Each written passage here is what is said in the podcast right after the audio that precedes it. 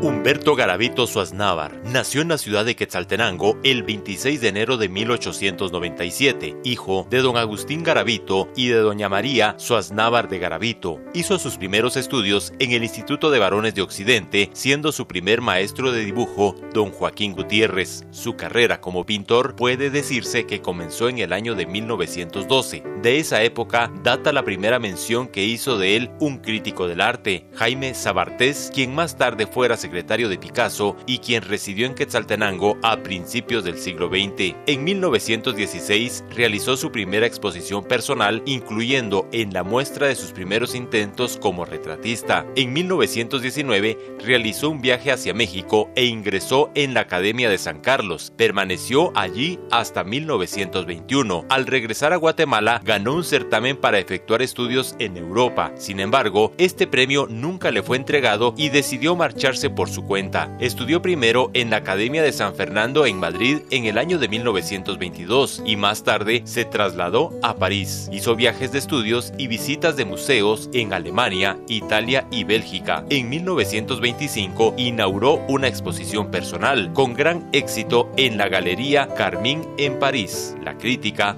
fue muy favorable. Miguel Ángel Asturias la transmitió a Guatemala. De esa época son los retratos de los escritores guatemaltecos Enrique Gómez Carrillo y Luis Cardosa y Aragón. Regresó a Guatemala en 1927 y a principios de 1928 fue nombrado director de la entonces Academia Nacional de Bellas Artes, cargo que desempeñó hasta 1935. En 1937 fue nombrado delegado del gobierno de Guatemala a la Exposición Panamericana de Dallas, Texas y tuvo a su cargo la preparación y organización del stand de nuestro país. Realizó un sinnúmero de exposiciones personales y participó en muestras colectivas, tanto nacionales como extranjeras. Entre estas últimas, Baltimore en 1933, Dallas en 1937, Nueva Orleans y la Unión Panamericana de Washington en 1948 y en la Galería Bennett de Nueva York en 1949. En 1945 publicó un pequeño libro ilustrado y documentado dando a conocer sobre la vida y obra del gran miniaturista guatemalteco Francisco Cabrera y preparó, además, una exposición sobre dicha obra. Entre sus últimos trabajos se encuentran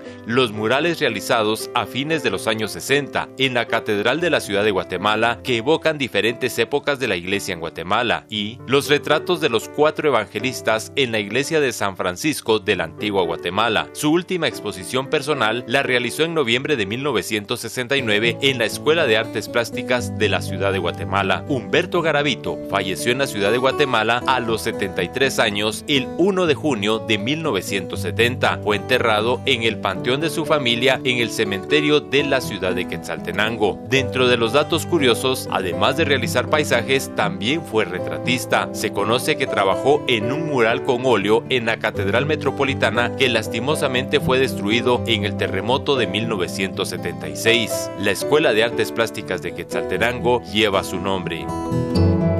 Desde Emisoras Unidas Quetzaltenango informa Wilber Coyoy, primera en noticias, primera en deportes.